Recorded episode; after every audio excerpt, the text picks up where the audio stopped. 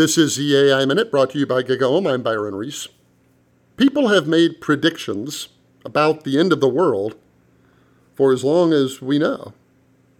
Often they pin it down to a, a single date that some catastrophe or apocalypse happens. Now, here is the interesting thing.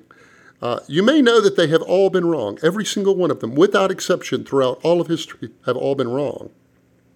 Now, today, a new group of people are making similar predictions about the end of humanity at the hands of a superintelligent AI. Now, these claims seem to be shrouded in science, but a superintelligence at this point is a science fiction plot, not a scientific fact. And until someone shows that we can build an AGI, that we can build a general intelligence, it can become a superintelligence, we should be cautious about such claims.